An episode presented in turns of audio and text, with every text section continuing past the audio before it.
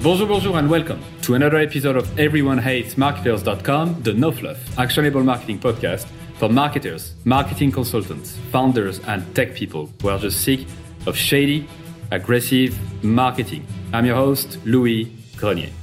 In today's episode, you will learn how to grow your reach and profit with a high converting marketing campaign. My guest today is the founder of Insurgent Publishing he has helped more than 100 brands and businesses to grow their traffic, their leads, their sales using his own launch methodology. In the last decade, he worked with companies like Teachable and Right Message, best-selling authors like Ash Maurya, podcasters like John Lee Dumas from Entrepreneur on Fire. So as you can see, he knows a lot of people and has done some pretty good work. He's been involved in book launches, product launches, course launches, Kickstarter campaigns, you name it, he's done it. And before doing this, actually, he spent five years in active duty as a commissioned officer in the US Army, deployed in Iraq. So he also has quite a life story to tell. Tom Morkes, welcome aboard. Hey, thank you for having me. This is uh, going to be a fun conversation. It will be. So when we talk about marketing campaigns, I mentioned a few type of products. What type of products are you the most used to working with? Probably just by quantity and and number of campaigns we've done probably books. And then maybe second to that would be digital like info products courses e-courses that kind of stuff. And i would say like broadly speaking my expertise is in the kind of digital product realm. So it would be like ebooks, e-courses, software, productized services, and things like that. That's usually where I kind of help clients and customers, and, and that, that's kind of where I, I do most of my work. All right. So I, I'd say for this episode, what we're going to touch on will be digital products in particular. I think that fits very mm. well with the audience. A lot of folks listening would sell software or would be interested in launching info products or anything like this. So let's talk about companies trying to launch a new let's say digital product, right? Could be a massive like Kindle book or anything like that, could be a SaaS. What do you see to be the biggest mistakes when it comes to trying to launch such product? Well, I think the the biggest mistake that I've seen is that people come at it, especially if they're well, I think it's just with unrealistic ex- expectations across the board. So like, and that I would say that that is the common commonality across everything I've seen. So whether the people are just getting started and hoping to like, okay, I want to, I want to quit my job with after this one launch, you know, somebody who's who's starting a side hustle or something like that, or, or the person who's like really established and you know maybe doing millions in revenue already, but they want this campaign to bring in you know some significant sizable chunk of of the revenue for the year. That's maybe just again kind of it's a little bit too far reaching. So it's like kind of uh, that's usually where the conversation begins, like how to kind of tamper those expectations a little bit and make them more realistic. Say this is actually what could be achieved based on where you're starting. There's all sorts of case studies and examples. I've even worked with people where we started from and we've gotten surprisingly good results. But like those surprisingly good results are just that they're surprisingly good. The the average stuff we do still works, but it's like got to bring it back down to reality. Like yes, I've done you know, and we've done New York Times, Wall Street Journal, USA Today bestseller campaigns, and we set a Kickstarter record with John Lee Dumas. But like these are these are outlier cases, and and so you could apply the same fundamentals to somebody else, and they may not have they might may not get the results. So I guess it just for me that when I see that and or, or I, am connecting with people, when working with people, the biggest mistake I think is just expectations. Is where are they and are they realistic? Is this something we can hit? And usually, when you talk to those people and they say, "Okay, let's make two million dollars worth of sale," when they haven't made ten thousand on their own, how do you gauge the expectations? How do you say, "Well, based on your situation, this is how much you can get"? Like, what do you look at the most? Uh, yeah, that's a great question. So I, I would look at what what are the assets they actually have. So this would be things like the, and the assets that matter, right? So social media doesn't matter. I'm sorry to, for anybody who's out there. Like social media doesn't matter at all. At least that? Twitter. Why is that? Well, you know, the conversion rates on these things are horrendous. So like, and, and everything's pay to play. So unless you have a massive platform and you're willing to spend money on ads, then I have very little time or attention to spend on social media. Like in terms of like trying to do an organic campaign through social media, I think it's a waste of time. So I look at things like email, do you have an email list or a newsletter or a database? Is it warm? So like that's the difference between say an email list or newsletter and like a database. You know, are you consistently already communicating with someone? Do they know who you are? That to me is like the cr- the critical foundation. And now I've been doing this so since I got out of the army in 2013. So I've been doing this for oh, you know over 5 years and the thing that's consistently proven itself as email marketing. It still works. And there are things like there are little tricks and hacks and things like that in other other marketing channels that can be effective, but I find that most of them like they'll have a heyday right at the beginning and you kind of kind of move fast if you want to take advantage of them, but then the results just like peter out. And and examples of that would be things like uh, well even even paid traffic itself it's so much more expensive if you're trying to run ads on facebook. Like so that's that's super expensive. So anyway i'm, I'm going off to a, a tangent. We can get into it but I, I would just say like what email list if they have social media that's okay. I'll take a look at it and say like okay but like you can't if somebody comes to me and is like oh i have like you know 50000 followers on twitter it's like okay i don't know what is that two or three sales you know it's it, it's it's kind of meaningless. So email list and then i would say the other thing that's that's harder to gauge and to judge but is really is the critical component i think of all this is who who do you know and who are you connected to?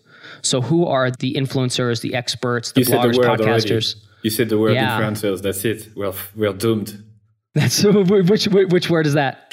The, the word influencer in a sense that I'm yes. just being very smart um, right now and yeah. being sarcastic. But yeah, you, you use the word influencer yourself, right, to describe people who are yeah. like, well, okay, makes sense. Yeah, totally. No, and, and listen, I, I don't, I'm not married to that term, but like, there's truth to it. Like, if there is a person with a platform, so they have a blog or podcast or channel, and people follow them and read them and trust their opinion, so they've already done the hard work of building trust and building an audience. That's a great thing to tap into. Right. So that's when I say influencer, broadly speaking, that's what I'm talking about. I'm not talking about you know girls in bikinis, you know, taking pictures on Instagram. Although maybe that is still an influencer, but the ones I'm talking about are more like in your space, in your niche. Who are the people whose recommendations actually matter? You know that, and and then how can we how could we organize it so that maybe we can get a referral from those people to their audience about our book or our product or whatever it is. And then if you can do that, you make a good case for it. You know, I'm not even this can this gets into affiliate marketing a little bit. It gets it gets into influencer marketing, as you could say, broadly speaking. But really, it's it's like kind of strategic partnerships and relationships, and then looking at how I can get a referral, not just a one to one referral, but a one to many referral, and leveraging those platforms that already exist. So to take to take a step back, right? And sorry to cut you there uh, when you were in the middle of an explanation, but to take a step back, what you're describing is really marketing 101, relationship 101. First of all, do you have people who give a shit about what you have to say? Do they actually care enough to give their actual email address? Do they actually care enough to read your stuff day in, day out? Do they care enough to keep doing so for the next five years or so? Have they been following you for the next, for the last five, ten years? And then do you know people who gives a shit about you in a wider context? You know, do you have relationships with people who know people who have a net- similar network than you, right? And that goes back to, again, even if we forget about technology, go back 50 years ago, the same thing would apply, right? I mean, it's who you know, it's how well they know you, it's how much they trust you, as you mentioned as well, credibility and all of that. So I don't want people hearing this and feeling that this is a quick growth hack that is going to work today and won't work tomorrow absolutely, I think you will agree that this is just the basis of what good marketing looks like. Yeah, it's, it's, so yeah, it's, and, and that's the thing. So yeah, it starts with the audience, right? It starts, or not even audience. Audience is kind of a bad word because it makes you sound like a performer or something like that. But I I don't know how to be, how better to describe that broadly speaking. But we say subscribers or something like that, or I don't like the word followers necessarily either. So I'm still trying to work out how to describe this stuff. But let's say um, you know your subscribers, or the people who who do follow you, or whoever this person is that I'm I'm describing as somebody who's influential, right? The critical piece to kind of zoom in here is just like I guess the nature of the market as it is right now and online and and the opportunities that are right in front of you, right? So like obviously I've only been in this game, you know, a little over five years. Obviously, I know you've spe- spoken to, you had Seth Godin on the podcast. Somebody's been doing this for like, tw- you know, 10, 20 years and has seen these things change. But, you know, I can, I can catch up in my history and see that, you know, 20 years ago, you did have to pass through some major gatekeepers to get, to tap into these marketing channels that would expose you to an audience. And, and of course, those are huge channels, TV or radio or something like that. And now everything's fractured. And so in this fractal space that we're in, you, there's no one major channel that's going to change everything. There's no one thing that's going to do it. It's actually a bunch of little small things. That's that's really if if there's anything that's changed about the landscape and how you should approach it, it's like it's fractal. There's little things, little niches that you need to go into. So instead of one major channel, instead of getting on Oprah, it's like get on the the the 10 biggest or best podcasts in your niche or industry. Get on get featured on the top 10 blogs or something like that in your niche or industry. And that will that will drive growth for you now and in the future if you do it right. I still have, I still get traffic leads and sales from blogs, like guest blogs that I wrote like five years ago, from podcasts that I've been on, you know, a year or two ago. And this thing does compound over time. So it's like you have to look at it that way and say this this the nature of the space we're in it's fractal. There's lots of different platforms to tap into. And you just want to say well that then that comes to the product market fit and some of these basics. But let's just assume you know the space you're in you know the product you have an offer you know it's converting and, and whatnot. Then it's a matter of who where are your hidden networks of readers or your hidden networks of customers? Where do they exist already? Online right? Because if you can if you can get a referral from an influential person into that space into that network right? Now they're going to start talking about it. That's where you get these kind of viral campaigns. That's how you engineer a viral campaign which also is a buzzword i know. And uh, and i hate myself for even using that word. I think i've used every buzzword you possibly can yeah. in this conversation you've done it. It's all right. You've ticked all I've the done boxes. it so i just want to get get through yeah. that already as quickly yeah. as possible so we can have the real conversation. Um, so before we talk about a step-by-step method to actually launch your digital product the way you would do it with clients, let me come back to the initial question, right? Uh, mm. You hmm. mentioned one mistake is that the wrong expectations. And to counter that, mm. you hmm. need to look at whether you have a strong email list with people who give a shit about you. You need to look at your own relationship. And I suppose that you're also looking at the sales they made in the past. What is the rough like percentage from subscriber to sale that they had in the past? And you can probably guesstimate a bit. Okay, you can expect X mm-hmm. amount mm-hmm. for this campaign, right? Mm-hmm. What other mistake have, do you see companies making outside of this when it comes to to engineering marketing campaigns like this? Right. So let's say all that's lined up correctly, then it's like it's a matter of it's tough because like there's always a lot of variables, and so I'm hesitant to say like there's just this one thing. But I this is one thing I see more often than others. So I don't know if this is true, you know, universally, but it's it's the story, right? And it's it's it's the it, it's it's how we're talking about what we're we're doing and and how we're telling that story.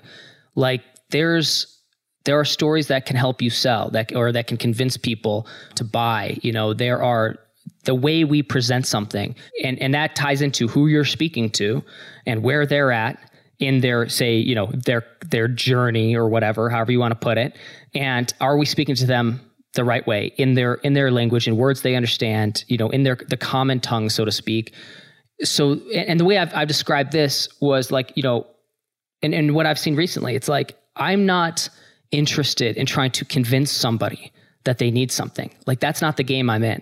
That's not the game i'm playing. Like there's a lot of people who want to play that game. That's good my preference, at least now, like as I've kind of gone through this, we've done lots and lots of campaigns. Like anytime I, I take on a new campaign, it's like I'm not trying to convince anyone of anything. I'm only speaking to people who have already convinced themselves that they need something, and I'm just I'm just telling the story the right way. That's it, and so that they resonate with it. It's it's like uh, the way I described it recently on a on a YouTube video that I did was uh you know do your customers get the joke? Like if they get the joke, then they're in. You know, it, it, like and the joke in this case is like, do they know what you're talking about? Like and you know is it something that's relevant for them? Like that's i know that's kind of a theoretical construct right now as we're talking about it but we could zoom in on examples. And i would just say but that's the thing. It's like if you know what your customers actually care about and you're speaking directly to them then you're gold. But a lot of people come with these campaigns. They kind of go they do broad brushstrokes they they are they don't really niche down or narrow down effectively or at all. And so so there's a lot of things that tie into that. It's like, are you segmenting properly? Are you zooming in? Are you speaking? Are you personalizing as much as you can? These kind of things. Obviously, there's a lot of nuance to this when you're running a campaign, but like, I just think that's the big thing. It's like if you could say, you know, how many customers are you trying to get, you know, for this campaign? You know, what what are you trying to achieve here? Who are those people? Do they have that problem already? Do they recognize they have the problem? how do we make sure that we're speaking to them Eh, those people only not the ones who who don't know what you're talking about not everybody not trying to convince anyone that they have a, a problem or a challenge you know but actually speaking to the people who already know it. That's that's a different thing and that's something i've come to learn over time like and that has then that once you understand that that will seep into your copy it'll seep into your you know your sales pages your email sequences the marketing copy and, and just the the marketing materials and assets that you create for your campaign. Once you do it and you see a click I'll tell you what, that's the thing. It's like, it's a game changer. Once you've actually experienced that and seen it click and, and you, then you see the results from it, because then you'll never do a campaign any other way again. You'll never try to speak to everybody. You'll never try to do anything like that. You'll never go broad. You'll be like, okay, narrow is the way to go, focused, personalized, and speaking to the people that, that get the joke already. I think that's a great lesson in marketing, in sales as well. It's incredibly difficult to change people's minds, right? It's incredibly difficult to convince them of something that they don't agree with in the first place. You can spend millions or hundreds of millions to do that, and it takes decades for culture to change. But what you yeah. said is makes all the sense in the world. A lot of smart marketers say the exact same thing. Yet it's difficult, emotionally speaking, for marketers to let go of the idea that they want to, they're going to change the world and they're going to touch the seven, eight billion people on earth with their beautiful product. But instead, what you're saying is really to go very niche about the people who give a shit about what you have to say because they've already are in an emotional state that makes them going to say yes to the message you're going to send them, right? They already agree with your idea. What they want is just a solution to this they, they already agree that they have the problem. They just want the nudge to go and just buy and, and solve it, right? You don't yeah. try to convince people who have never thought of it. Uphill battle, you know. I think you can do that with content, like over time. You know, you can you can you know strategic pieces of content can help somebody who's like not you know fully aware of say the problem and obviously therefore not looking for a solution yet you can create like con- that's where content comes in as a good play like blogging podcasting where you can like kind of you can you can create these pieces of content that that talk to the person who maybe is not actually aware of the problem. So just helping the person become aware that maybe that is the that is the problem. And, and so that kind of works. But when i'm talking marketing campaigns you know we usually have a time based element to it. There's a start and a finish. We're trying to generate traffic leads and sales for it. So like in that context, yeah, I don't think it's it's it's worth your time. And so then you have to come back to it and say, okay, to the heart of this, the eight, what's the 80-20 principle here? It's like I'm running a campaign, it's going to be over a limited time. Maybe it's like a one week campaign or a three week campaign or a one month campaign or something like that. We only have so much time. What what is the messaging for the person who we know who's going to buy? who is that and then we can kind of we can backward plan out of that and think about okay what are what are the ways that we can kind of like approach this you know talk to that person specifically from different advantages and angles and say like yep we're speaking to you this is the problem you know you have it you're in that boat this is why you know and and, and then that that's where i'm saying it seeps into the copy like the language you use in your emails how you speak about it because then you don't have to like you don't have to talk in these broad generalities. You can like zoom in on the actual critical problem that somebody has. And I think when you start talking like that, what, what also happens too is copy and like sales, like when you start creating content around um, like say sales pages, email sequences. When I say copy, that's what I'm kind of mean broadly speaking. Um, what's really cool about it, I found, is that when you do this and you kind of know who you're speaking to, what what happens is that your it copy becomes easier to write. Like and, and, and you don't need to hire like a big agency to do it um, if you understand what the problem is. And then you realize, yeah, you, your stuff can be super clear. It doesn't have to be clever and it can be super effective and that's what that's what we've done like all the campaigns i'm running now are just like just that they're so straightforward and simple in a lot of cases one of the businesses i'm running it's like we just send people straight to a sales page and then we convert at like uh, you know i don't know where it's at now uh, but on some of our campaigns we're converting sending traffic directly to a sales page it's converting over 10% okay now that's unusual it's rare. I've worked on a lot of campaigns, and that is rare. And that's not for every campaign we've run, but but consistently, I think we're between five and ten percent. How does that happen? It only happens if I'm sharing I'm, if I'm speaking to the right person the right way and sending them, and then and then I'm not I'm not adding any of this fluff in between. It's just like here's here's here's the offer, and so if, if you understand that, then these things they can scale very quickly too. Anyway, I, I, I could go off on a tangent there, but I'll I'll pause. It's all good, man. All right, so now let's dive in into how to do it. Right, I think we've explained enough the problem. We've explained enough how to do it wrong. Let's let's explain how to do it right, uh, step by step. So let's say I hire you I want to launch a new digital product. I have an audience that is like the size, like a decent size. I have I've made enough revenue in the past to prove that I have a business that is like a decent one. How do you go about it from step one? Like, what is the very first step that you take to take it to the finish line? Uh, so do you do you know? Do we know the the market, the the, the target customer here in let's, this scenario? Let's pick one that you're comfortable with, that you've done, yeah. that you've dealt in the past, maybe. And let's pick a scenario uh, that you're comfortable yeah. with. Okay. Um, we'll say, you know, so so yeah, so I'll just say broadly speaking, it starts with the tar- target market, so who you're speaking to, um, and so you want me to give you an example, like a real life example, if you can share, yeah. Sure. So um, we recently put together um, like okay should i share this i'm going to share this you know it's good it's like if, if we got competitors it's all good because I, I don't i don't really see it that way um, it, it, it's like this so i have this uh, company I co-founded called InfoStack, and uh, we do these uh, do these discount deals for digital products, ebooks, e-courses, software, Um, sometimes we'll do discounts on physical products or, or services, kind of like a Humble Bundle for anybody who's familiar with that. That's in the video game space, um, or AppSumo a little bit, kind of like that, but not just exclusively for software. So, bottom line is, we what we do is we curate these collections of of of digital products and we offer them at a discounted rate for a period of time. And one of the campaigns we ran was in the keto space. And uh, you know, keto is a diet. It's a diet. People are. It's a very popular diet right now. And so the thing is, I'm not going to convince anybody who's not thinking about diet that they should start a diet. That's not the campaign I ran. The campaign I also didn't run was somebody who's focusing on losing weight or getting fit or anything like that, like broadly speaking. That wasn't actually the campaign I was running. The campaign I ran was people who are interested in the keto diet. Here's what you need right? And so now i don't have to talk about all these other tertiary things. It's like here it is. And here's here's what you already know about the keto diet. It, all these assumptions go out, now leave. I don't have to think about i don't have to make any assumptions. I know they're interested in keto. So if they're interested in keto they're going to only be interested in keto maybe for a variety of reasons but i can zoom in on those and that could be part of our, our copy and our sales process. Like you know i know some people use uh, are on the keto diet to lose weight obviously. Maybe they're they're maybe a, a percentage are, are in it to like get in shape or you know you know, build muscle or something like that, maybe. But I think a lot of times it's like health, um, general health, uh, lose weight, those kind of things. But ultimately, if somebody knows what keto is, then I don't need to explain what keto is to them.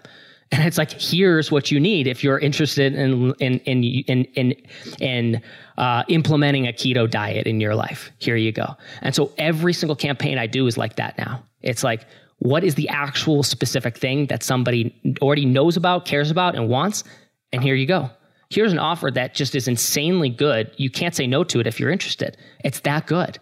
And that's why I have no problem doing this. That actually makes me feel, you know, I know one of the questions you had asked um, in the lead up to kind of getting me to come on this interview too. And I, I like the approach and I like the angle and everything like that. It was, uh, it's enjoyable. I think it's fun. It's fresh. You know, everybody does hate marketers. I get it. And, uh, but one of the things you had asked me was like, um, it was, shoot, what was it? It was one of your questions, but it, but it made me think like, uh, you know why why do we spend so much time trying to convince people of, of of things that they may not need? When if we just know who we're speaking to we know they have a problem we can just put put it right in front of them. They they can make heads or tails of it. Oh it was the, the sleazy piece of it the sleazy or, or shady piece. It's like i don't or aggressive or even the aggressive piece. You had kind of three three built into that question. It was like so my thought on that is it's like this. When you have a really good offer and a really good deal for somebody who gets the joke, you know they have that pain, you can solve that problem and you can do it at a better price, a better value, a better job than anyone else.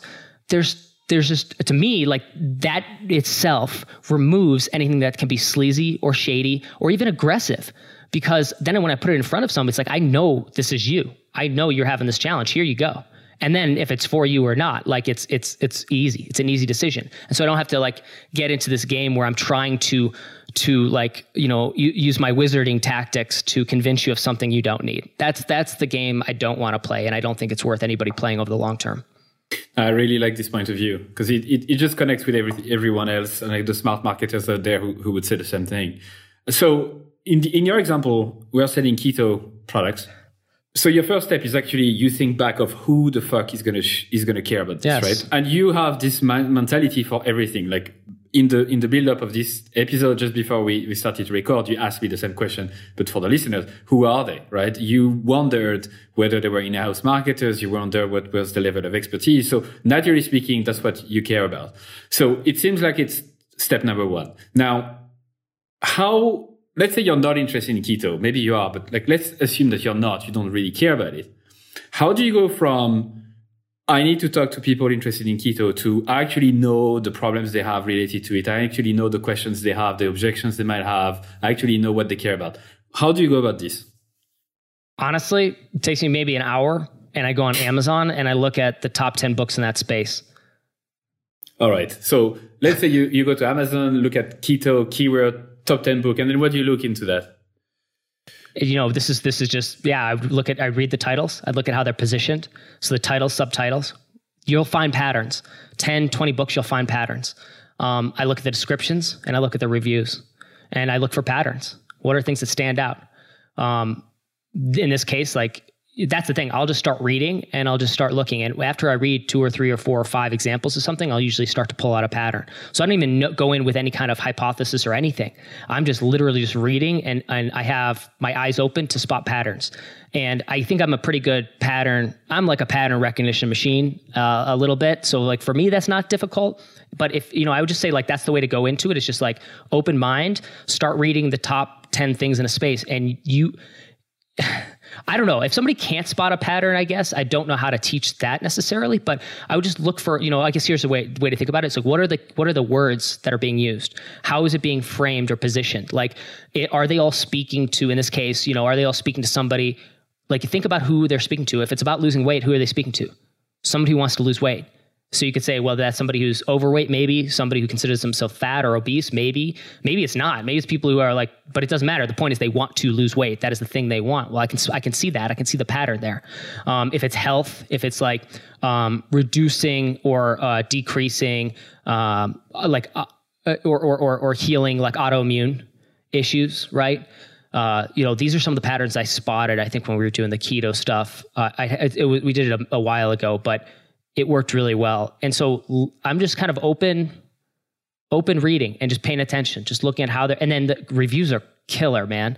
Like you can, you learn so much just reading reviews of something on Amazon, like a bunch of reviews for different types of products to know, yeah, this is what people liked and this is what people hated. And it's like, okay, let's try to do all these things that people liked about this thing that were consistent, like the patterns of good stuff that we've spotted. Now let's look at the pattern of bad things.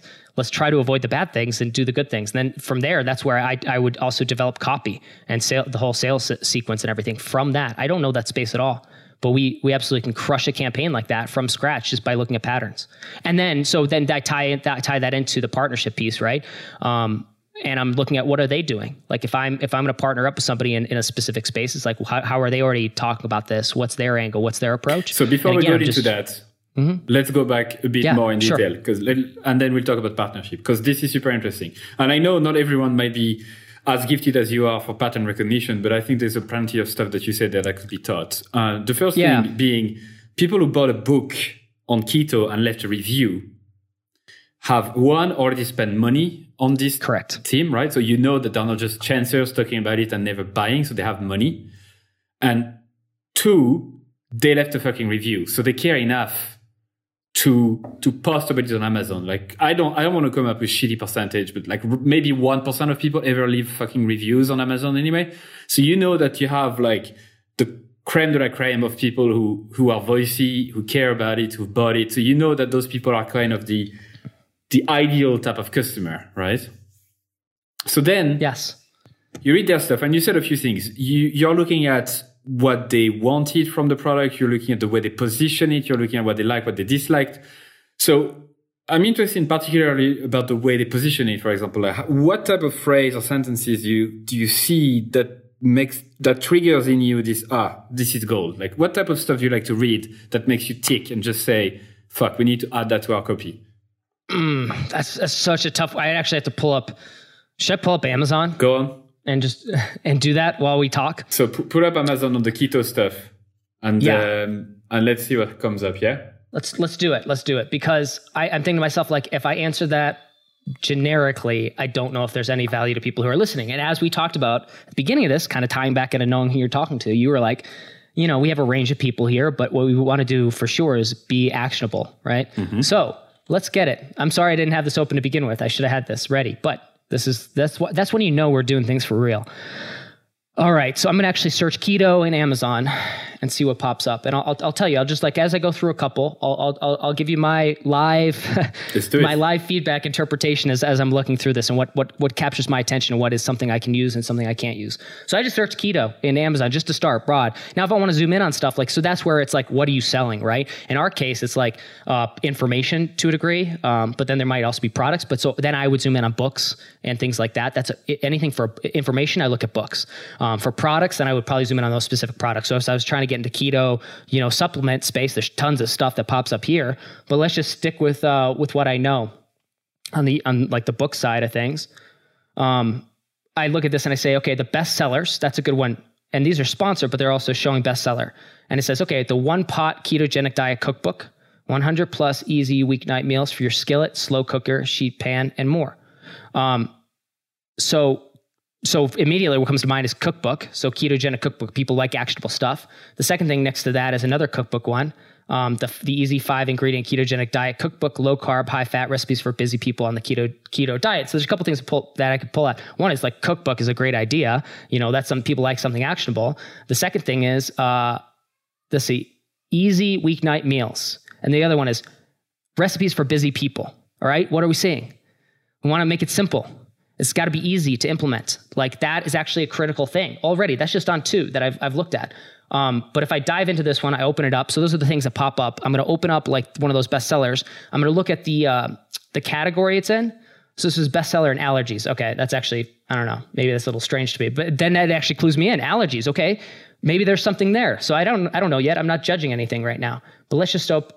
So what's interesting is actually there is a the whole there's a category for ketogenic cookbooks. This one's number four, and then there's allergies. So I'm going to open up both those spaces so I could see the list of like the top 10, top 100 in that in that niche. So bestsellers in ketogenic cookbooks, and I can see a practical approach to health, easy steps, ketogenic diet for beginners.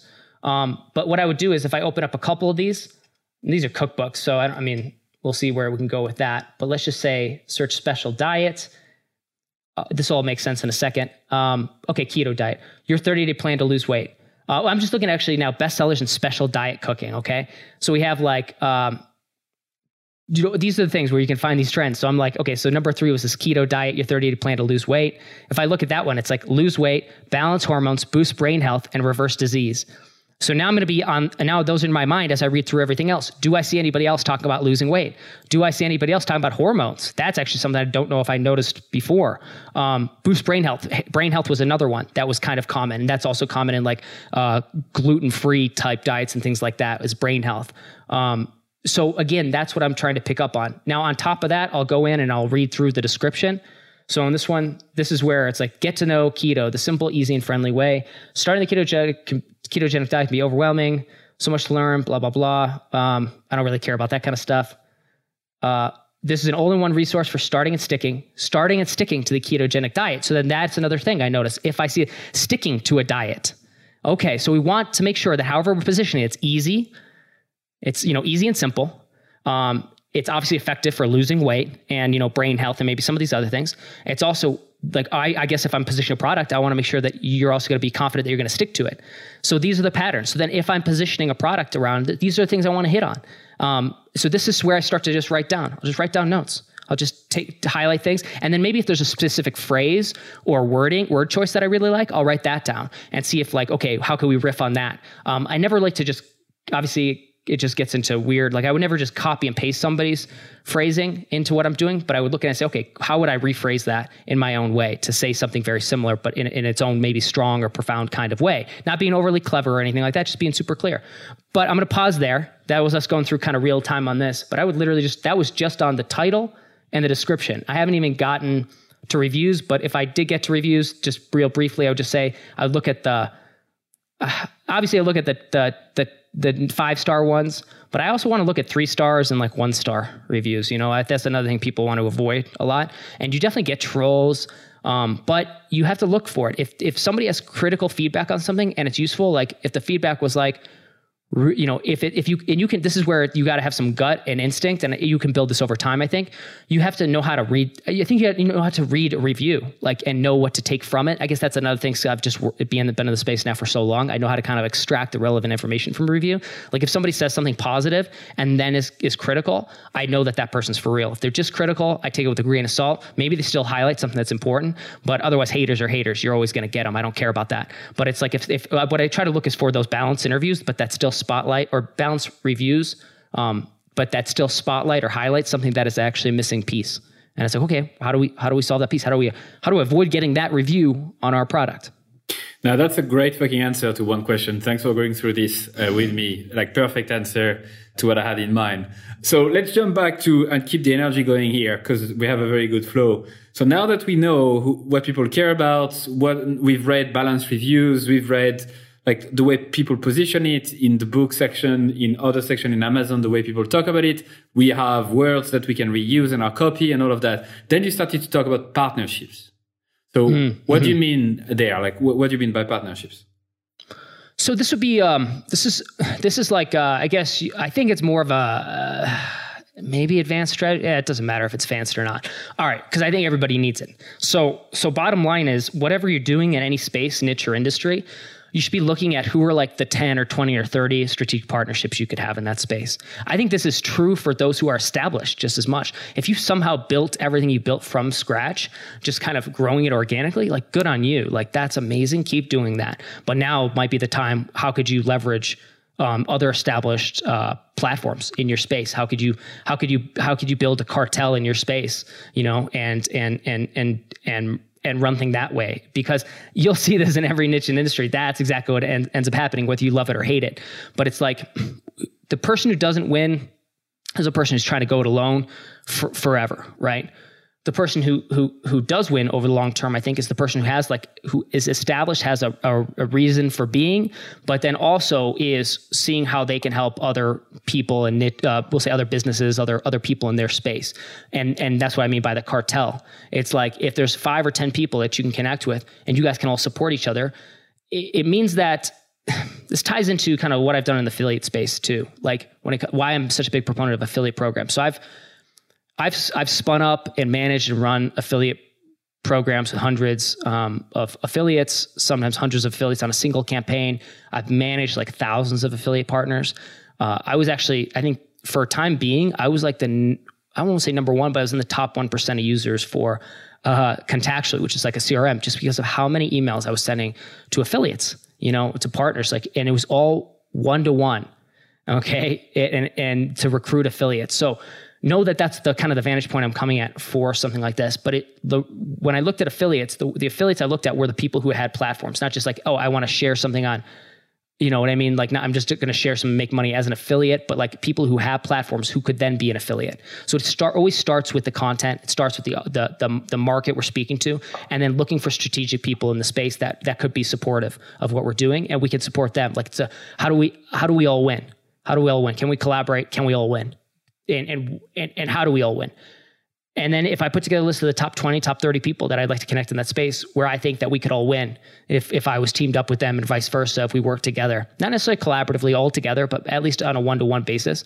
Um, that's critical because when I, when I, I look at that, I'm like, this is how you can, and coming back to the affiliate point I was getting at there is by establishing these kind of relationships, not only is it like, will it expose you then to a new audience that may never have heard of you and in the best possible light? Because there's nothing better than getting a referral from somebody. How'd you connect with me, Louis? You know, you, you connected through Andre. And it was like, otherwise, I don't think you would have ever you know, uh, ever emailed me, probably, you know, maybe, or, you know, but it was like that referral, even just one to one, was strong. And now we're doing this call. And like those things are really powerful. Now, who knows what we're going to go on to do together or, or not? It doesn't matter. Maybe I'll intro you to other people who are great, you know, and so it's just like, it's this, it's this productive um, system of, of it's like a life-giving system almost right? So like there's a couple ways you can approach this stuff like really aggressively like you know crush the competition or i come at things more collaboratively. I'm a kind of a publisher by trade you know with my publishing company. Everything i do is collaborative. It really really is. And uh, and so i'm always looking for the win-win across the board where everybody wins if i can make it happen. Or and by everybody i don't mean everybody in the world. I mean my partners and their audiences and then my business. And if all three of us win great. Every that's awesome. That's beautiful. So with that piece the other the, the secondary piece of this is that it also boxes out other people from getting access to that same thing that I just discussed. This is why people who are established should do this as well. And people who are just beginning should look at developing and establish these relationships soon. Because if you, this is what's, what makes a killer affiliate program too, just kind of as an aside, is if you can build rapport with your affiliates and get them connected to you and incentivize them. Like if you have a really killer affiliate program and you just like, and you're just a good uh, you just have a solid program, not only on the commissions front, but like how you communicate, how you work with them once somebody starts promoting and sharing your products or services, guess what? They're going to be, uh, that means that they will probably continue to do so if it's profitable or useful for them. They've gotten positive reinforcement. The second thing is they're going to be less likely to promote and share somebody else's that might be similar. So it's a kind of a box out strategy too, a little bit is how I look at it. So I'm like, listen, if I'm going into a space, it's like, even if you're not ready for it right now, even if you don't know how you'd engage, like how you, you know, what that, what that collab collaboration would look like. It's like look at the people, just look at it from a relationship standpoint. Be like, this person's in my space. I'd like to connect with them. Don't go with an agenda. Even that's the best part. So go with no agenda. It's the best best way to do it. You know, and, and see how you could support them and do what you can to give first. Because I'm telling you, it's like that's where you start to see these things compound year two, year three, year four. You know, year I'm you know five six years into this to the point where I could probably never write another blog post, do another podcast, do anything. I could just become, you know, a, a hermit just working on my mountain farm you know, full time, and I would probably still get a, a, a, good influx of traffic and leads, you know, subscribers and sales into what I'm doing already with stuff that's existing because I built the foundation over the last few years and it, and it compounds. Now, it doesn't compound in, in perpetuity. Like I think it would trail off. Like if I just totally stopped doing anything, the stuff would trail off, right? But like that's what's beautiful about this is it has there is a half life to it, right? But it these things done the right way, kind of setting the foundation, can help you into the future now and in the future. And that's the thing. Look at the future. It's like play play the two or three or five year game. You don't have to play like the 50 or 100 year game like i think the japanese are known to. Like that's remarkable but not all of us are necessarily cut out for that. But you should pro- at least play like maybe like the three to five year game and say even if nothing comes of this right now can i build this relationship so that maybe in two or three years it ends up it ends up bearing fruit? Uh, so let's say we're in the keto uh, keto space again. How do you go about identifying those 20 10 partnerships? Like, what do you look at? So I'll, I'll start, and this is like, again, hopefully very practical for you guys. Like the first thing to start is just do a Google. Uh, Amazon is a great place. So if I, depending on what I was doing, like I look for the people who've written books on a subject. Great place to start. That person probably has a platform. Probably not always. And what, what times, you mean by platform is like mm-hmm. an email list or something tangible that we discussed at the start, right? Yeah. Yeah. And, and again, that, that's why I say platform kind of broadly speaking, because I think that would say it would be like typically would mean a website, but maybe there's people who don't have a website, but somehow have like an email list or a newsletter. But it typically would mean a website. It would typically mean maybe, it, ideally, they do have an email list. That's that's the best because then they get it. Like anybody I work with who has an email list gets it. Like they they will be successful in life you know if they if they're already doing that i believe it like if they keep doing and they're doing good work and they have an email list like they'll be successful in life like that's my major life hack but uh but then the second thing is yeah i'll look at social media platforms and things like that again i don't i don't put too much gravitas or or i don't i don't add too much weight to say or or add uh, say there's you know, I don't overweight the value of say like a Twitter following or something like that. Um, but if it's there, then I know, and they're and they're sharing content. That's the thing. If they're sharing, if they're if they're teaching and sharing stuff for free and it's high value. That's that's what I mean. So then I'm like, if they're doing it, even if they, I, and the thing is, when it when it starts from this, by the way, like you'll notice, I, I'm not talking anything about the size of their reach, their audience, their email list. I don't know any of those things, and I don't care. What I don't care about that because I cannot there's a lot of people who come at it that way. I think that's a loser's game too. That's that if you take what I'm teaching you right now and then you and then you and then you approach it that way, like, well, I'm going to get with the people who have at least a thousand person people on their list or ten thousand, and that's how I'm going to approach this. Like you've lost before you started. You, you this you um, I don't know. We can get into that. That's just such a loser's game. Instead, focus on the quality of what that person's doing. See if you resonate with what they're doing. If this is a space that you're in, you should know it well enough. You should know the types of people you'd want to be allied with and and the people that you'd like to support, the kind of people you'd probably share on your social media channel for no you know compensation. You just share freely because it's good. Uh, you know, I, I it's so I don't know. I guess part of it is also like so painfully common sense, but then the other part is like I understand it. It's like coming into it, especially if you're new, you're trying to trying to grow something, start it. It's like you you think, oh, I don't have any clout. I need to have like all this. I need to have this uh, brand and I need to be established and then I can reach out to people. It's like, no, you don't really need any of that stuff, man. I started from scratch. I was in the army when I started. I started a podcast like on the side. I went to a couple of events. I just connected with people. I started blogging and writing about other people and showcasing it. And one thing led to another, man. One thing led to another. And I did it freely. I had no intention. That's why I know the system works and why we continue to make it work now into the future. It's like I gotta come at this with with no with with no sneaky uh, undertone and it's got to be like I would like to partner with this person, or this is the person I'd like to like to be friends with if I could, or this would be the, I'd love to have a relationship with this person, you know that, or or and whether it's a business context, maybe it's and that's the context we're talking about. Like in a business context, this would be the kind of person I'd like to um, align myself with. Now, what can I do to just pay it forward? Um, Does that answer the question? I know we've touched, touched on a few different things there. Okay. It does. So yeah, you don't look at the size. You look at like whether you're gonna actually you connect with them from an emotional point of view as well, like from like yes. in psychographic, not yes. just demographic. If I had only look at the number of like followers that folks have on this podcast before putting them on the spot and inviting them, uh, inviting them as a guest, I would have missed on so many relationships, so many contacts, so many people uh, like for example, Andre, Andre Chaperon, who who uh, who's a master copywriter that we have uh, in common, that we know in common. From an outside perspective, if you don't dig enough, you would just miss out on him because he doesn't have Twitter. He doesn't give a shit about it. You wouldn't really know the size of his email list. He doesn't say it. From an outside perspective, you would miss on it. But actually, he has an influence that is just massive because he puts quality shit out there and people respect him a lot. So he knows a lot of people. And if I had ignored him, just by looking at numbers, I, yeah, I would have missed on a friendship with him, friendships with plenty of other people, connections, and all of that. So I think what you're saying makes absolutely uh, total sense. So at this stage, we have two things, right? At this stage, we have an understanding of what the, the, the landscape look like in the product we want to sell, like in keto space, positioning, values, what people give a shit about, what they don't like, what they like. We also have a list of like I don't want to talk necessarily about a list, but at least we have 10 to 20 folks we want to get in touch with that you connect with, that you admire, that you feel are right for you.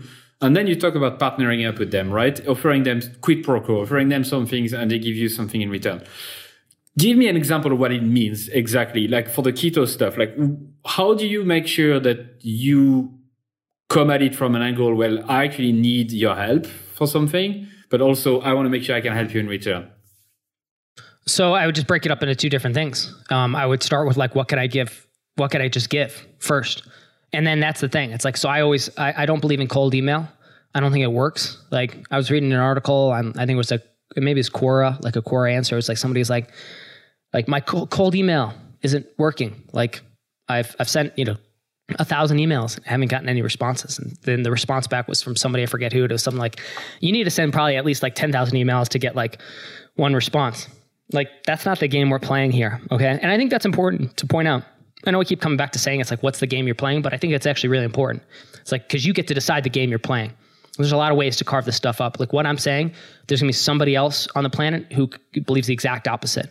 And that's that's okay because that's the game they're playing. So the game I'm playing is is more relationship driven. I'm looking at the long term and my, my hope then, because of that, and then that allows me, is that this thing will flourish in the future, it, it, regardless if it, something pans out right now. It also means that I put in the time and effort early and, and often, um, as much as I can. So I try to warm up a relationship if I can. I try to pay it forward if I can. So if I'm in one of those spaces. Now, sometimes there's you know a direct email approach works but even on that that that case if you know and, and, and cold what is cold email? It means the person doesn't really know you. So my preference is that i don't really my preference is that i don't email somebody who doesn't know who i am. I prefer they kind of know me. How do you do that? Well you follow them on social media. Maybe you engage with them on social media if they're if that's where they're posting stuff. If they have a newsletter, maybe you reply to their newsletter. Little things like that. And if you get a resp- so that's kind of what I start. That's what I do in any space I'm in. And then I try to see if somebody will reply back or respond to me. You know, to recognition recognize that I exist, that I'm there. And then then that's when I would now put something out there, whether it's um, you know, again, I, I ideally, like if I really care, I, I, you have to be really careful because it's like you can't go from that to like zero to sixty. It's like okay, they replied to a Twitter uh, a tweet I sent. Now I'm going to solicit them with some kind of offer. Again, you lose before you start, but it's more knowing that if you know the person in your space, that's why I say 20 or 30, like, and really you only need like a few. You only need maybe 10 strategic partners. I think that's what I was saying, kind of alluding to when I was saying I, all the stuff I've done, I could kind of walk away and just work on my farm all full time if I wanted because of, you know, the strategic partnerships I kind of have in place, the people who've kind of like, you know, put me in a, in a, a box for their audiences, for instance, like it's aligned very well. But coming back to you, it's like doing this. It's like you want to say, you know, you should know what they're about and you should know the types of content they're sharing. You should know what they're trying to sell. You should try to support them in that and maybe share if, if they have a new product come out, share it. Write a review on something they've done. Um, maybe post on YouTube or post it on wherever. Write a blog post about it. Do do something to pay it forward. I think that would be like my. If you were doing this for real, like long term, that's the thing do. Do that before you ever solicit anyone for anything. Now, if you're trying to like expedite that, um, I would just say you, it you you can go direct to an uh, you could s- directly solicit somebody. Um, you got to have a really compelling uh, case for it, and it, that has to be personal. Like I've not seen that work if it's not a personal email. You know, me to the other person, and it and that that email basically or that message showcases that one I've been paying attention to them. I know what they're about. I'm I, I I'm explaining to them w- like w- why I think whatever I'm doing would be a good fit but not just like, hey, hey, Tom, I know you're a blog. Like I get these emails all the time. Sometimes I star them and just save them. I'm like, I wonder if I should do a video about this or write about this or highlight. I don't want to be negative on people, but sometimes people send me just the worst emails. Um, it's just mind blowing. Like they'll send, and you know they're sending them to like thousands of people because they're like, oh, hey, Tom, love the blog. Um, I want to know if you do any kind of collaborations. Like hit reply to this email or let me know.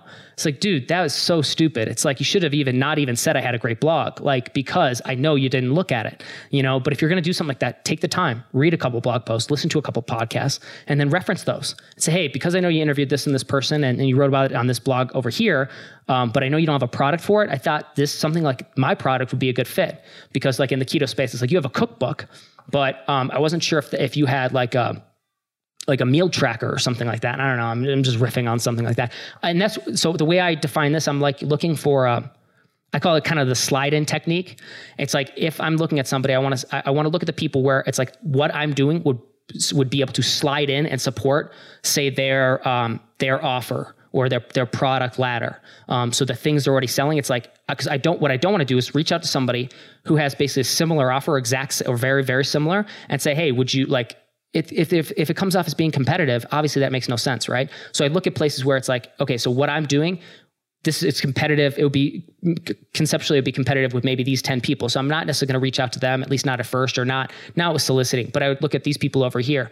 So if I had something like, let's say I have, um, let's say I have a keto cookbook actually.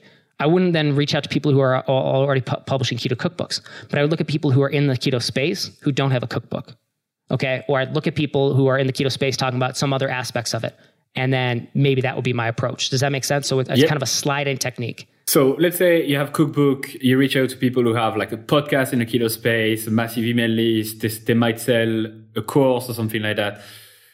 I think if I had to do it myself, right, and you're much more experienced than, than I am, but I would actually already say, hey, I have this cookbook. I'm actually planning on mentioning you in this book because I love this episode or whatever and you don't ask anything in return. You say, like, hey, I've been following you for a while, love what you do.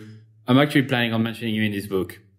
And that's it. Just just let you know, you know, and then you wait for a response. I mean, that's a normal relationship. Obviously, that's yeah. a bit condensed, but is that the way you like to see it? Yeah, I like that, and that's why I like things like podcasts. Like, if I can invite somebody onto a podcast, that's a give. You know, um, people can turn it down, and and bigger names for sure probably would if you're not t- you know totally established and whatnot.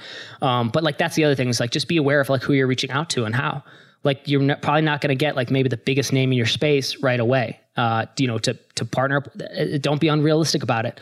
Look for the other people who are hustling just like you, but like have already you know who are doing things right that resonate with you and then what what can you do to pay it forward if you that's why i like a podcast i'm not saying everybody should start a podcast but i think podcasts are great for that asking somebody to join you on your podcast. It's a great way to do it. Asking people to maybe answer a question. Say, I'm going to write an article on this topic and I'd love your answer to, to this topic so I could feature you.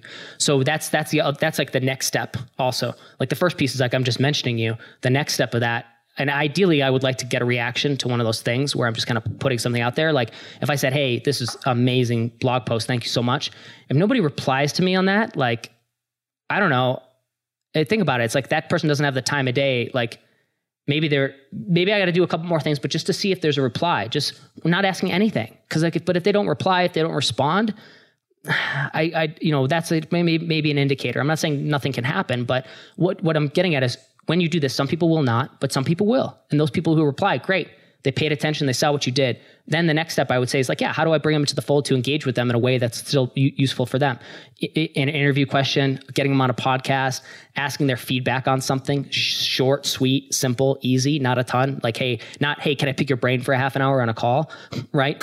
But like, but like, hey, you know, you know, th- those are the ways to do it. And then like, if you wanted like some accelerators, things like that.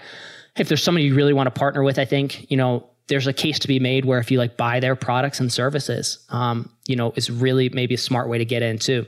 If you hire someone as a consultant or something like that, or, or coach, Again, not saying that that's what you have to do for every single person, but it's just these are things like think about it. If you're doing that and and you're paying and you you bought their products, you're paying for what they're doing. Guess what? They're gonna they're gonna listen to you more than they're gonna listen to the random person who just emailed them that uh, they don't really know. And you need like you just you need to give before you expect to get, right? And that's kind of the one of the principle of just basic human interaction. Like in a normal life, you wouldn't just ask I mean, if you're normal, you wouldn't ask straight away for the sale. You would just ask questions who they are and get interested and just build relationships. So for now, we have the story. We know who we are talking to. We know what they like, what they don't like, what they want, the positioning. We know the type of, we have built relationships with top partnership partners that we could leverage on. And then what do we do? Because we're not, haven't launched yet. So do you put all the things together and just say, Hey, in two months time, we have this thing coming up. What is the next step? Are we, are we missing something? No, I think that's that's it. Broadly speaking, I mean, there might be some nuance in there, but it may be some like small things that I'm I'm forgetting to kind of lay out here. But broadly speaking, I'd say yeah, it's like now once I I know the person, I've connected with them. That's that's actually kind of a critical piece too. Is I would my preference, my recommendation is like try to get on a call with somebody before you ever really do try to solicit some sort of like promotional partnership. That's not always the case. It's a little slower too, but it's really powerful, man. Like once I've I've been on a call with somebody every time I email that person again or message them, it's like it feels normal, like it feels good. Whereas even if I've had a positive response via email, if I've never actually gotten on a call with the person, you know, it's a little tough. It's like how do you gauge that relationship? There's no there's no shared experience that we have yet. Granted, if you go through a campaign, you do have that shared experience, but I will say that there's very few things that would beat a call, you know, a Zoom call, Skype call, or obviously meeting in person. But that's we're we're trying to do things a little bit. I'm assuming you're not you know that's not possible or or or it's more difficult. But it's like try to get on a call. It's worthwhile. The second thing is just like, yeah, when it comes to this, it's like it, this is kind of in the subtext of what we're talking about. But it was like know what the person you're trying to connect with, the relationship you're trying to build, the person that you would that would be great for you if they shared your product or service, and would be good for them. You know what makes them tick. Know what makes them tick, because you know what what doesn't make most people tick, and this is what I see people do all the time, and then they just get ignored is like coming up to them and say, "Hey, would you would you share this thing? I'll give you a commission." it's like nobody nobody needs a commission on anything ever. Like that's that we can talk commissions once somebody's in and they got it, then like then we could talk commission. You know what I mean? But it's like that's not the the topic that you broach. You know, right to start. Nine percent of the time, ninety percent of the time, that is not what most people care about. It's like, is it a good fit? Is it a win for their because think about it, we're talking to people who are, you know, quote unquote, like influencers, people with platforms, you know, people who are speaking to, uh, have readers, subscribers, right? And so they, they're only, the only reason they do that is because they care about what they're doing. So they care about those readers, they care about those subscribers, they want to treat them right. They want to, you know, and what they don't want is like a, you know, 30% commission on some product for somebody they don't know. Like that's not an incentive. Okay. So it's got to be a good fit. That's where you have to start and you have to understand what makes them tick. So that's why when you pay attention, that's what I'm saying. Start with just 10, 10 people in your space. Keep it short and keep it small. Spend more time on those 10 but look at what they're what they are offering pay attention you know look at that because if you don't if you're not paying attention to that you shouldn't reach out you know if you don't know what the kind of things that they offer are don't reach out unless it's like you've done your, your homework but you haven't quite seen what they've shared then you can put that in, in the messaging and say hey you know i don't know if this fits for what you do. I know i've never seen you do something like this but i thought it could be a good fit because x y and z right? So you need to know what makes them tick. If you've seen them promote if you're you know if you're trying to do an uh, affiliate related offer but you've seen them promote as an affiliate other things perfect. Then you can mention it's like i know you've shared these other things. That's a good indicator. Now you can kind of approach it that way. So you want to know what makes them tick. That usually is gut, gut, gut, you know, a, a, gut instinct and just paying attention to what they're doing. Ideally, trying to communicate with them and have a conversation. Because if you can get on a call, you can know what makes them tick very easily. So anytime I do a podcast, the way I'll wrap it up is like, awesome. You know, what are you what are you working on? What's your focus right now? Cool. What's what's going to help you? How can I support you? And then those those couple of questions at the end of a podcast, I'll know exactly what makes this person tick, and I can I can go from there. So that's why I think nothing really beats a call if you can help it. But then, yeah, once, once you get beyond that, it's like coordinating the, the campaign or the promotion. Um, this is what we're doing. This is why it would be a good fit. You in or out, basically. Um, making it super simple. And I always try to make it super simple. I try to respect people's inboxes. I assume that everybody's I assume that everybody's almost as lazy and busy as I am. And then that's how I write and craft all my messages. You know what I mean? And then sure enough, I've gotten tons of replies from people. Some people will tell me like, you're the only person I will ever do an affiliate um, uh, you know, affiliate promotion for. Or you're the you know anytime you want to you want to share something tom let me know. I'll, I'll I'll I'll I'll work with you on any on any campaign you're you're doing. Because I built that trust and I built that rapport and I, I, I paid it forward and I I and then when we did a campaign it was successful you know it, it that's the other thing. I think a lot of people will look at this and be like okay I'm gonna I'm gonna do that and they put something out there it's an untested offer and you can do that. You can do untested offers this way through partnerships but it's it's scary. Know what you're getting into. And no, my preference would be like you don't do any kind of joint venture affiliate offer anything like that until you've proven the model because the last thing you want is to go through all that hard work and then nothing pans out. It's like you know where's it at there? It's like i want to make money for my partners. I want to you know with the keto thing i made our partners so much money it's stupid. We wrote some really really big checks and that's awesome I love that. I love writing big checks to you know, partners and affiliates and things like that. It makes me happy. The metric I care about is how much money we're paying our partners and affiliates. That's the number I care about because everything else will follow suit. So now, again, that's my model. That's the business I'm in. Um, but I think you know some of those things. Hopefully, you know, you can apply to what you're doing, no matter what what space you're in. Wow. So yeah, you shared a shit ton of value right there in the last, I don't know, hour at this stage. Thanks so much for going through this step by step with me. I know people will really enjoy this, especially your, your live Amazon demonstration. Uh, I have plenty of other questions, but I'm mindful of your time as well.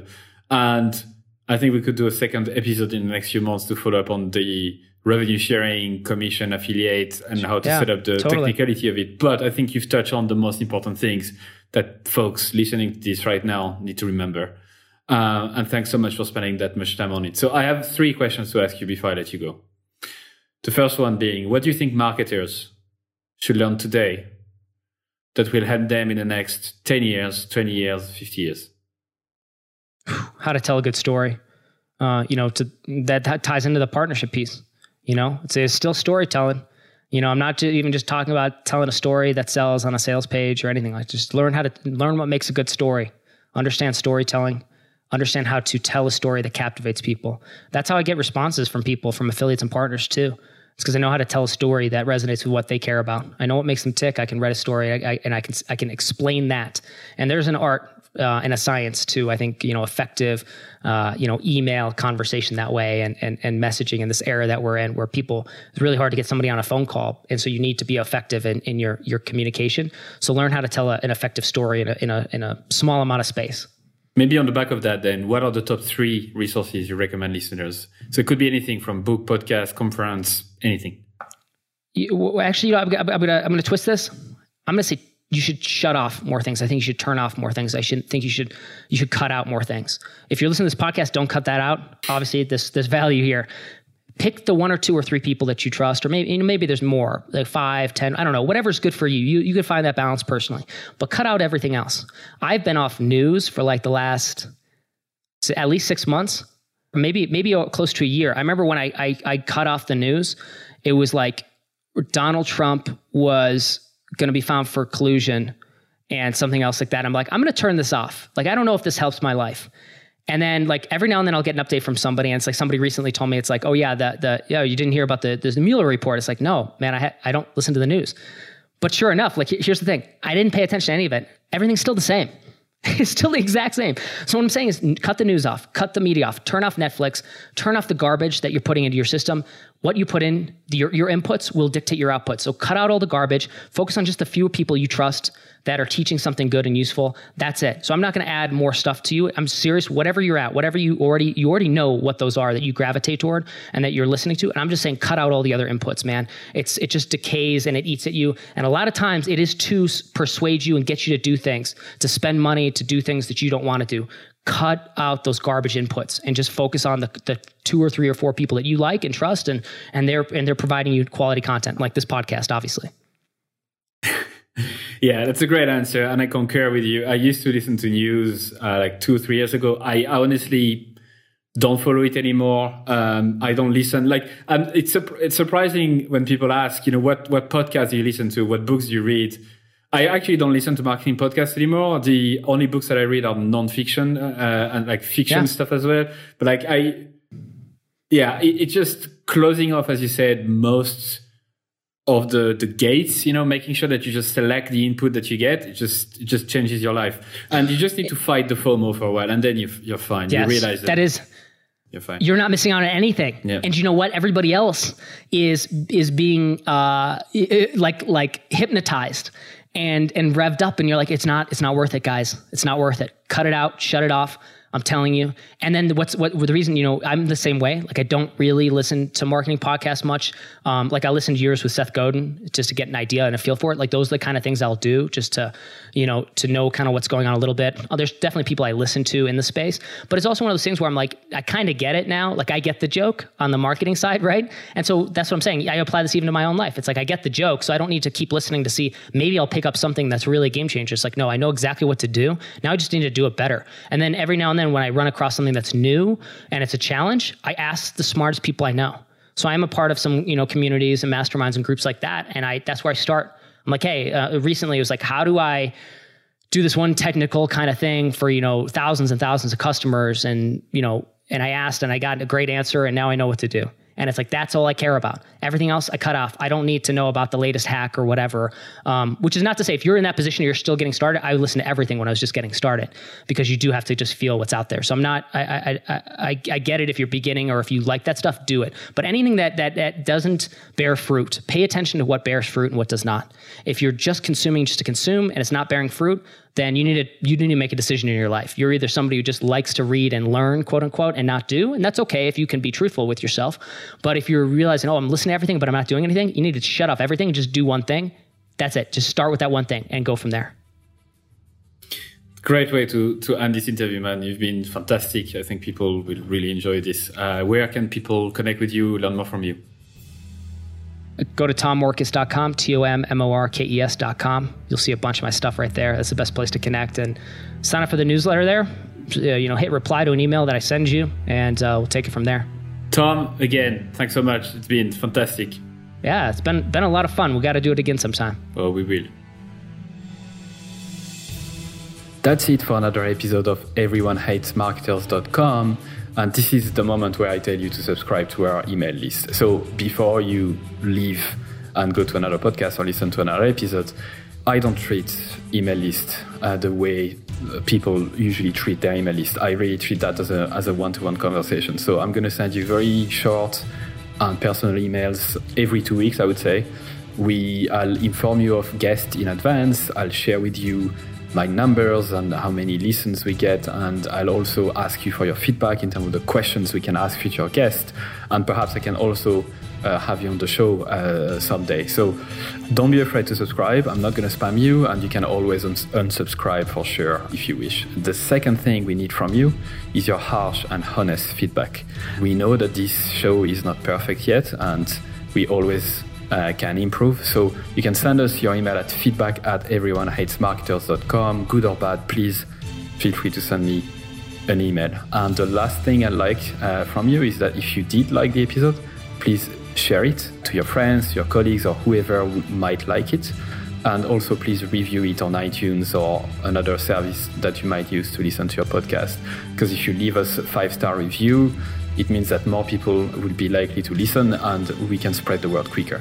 So, thank you so much once again, and au revoir.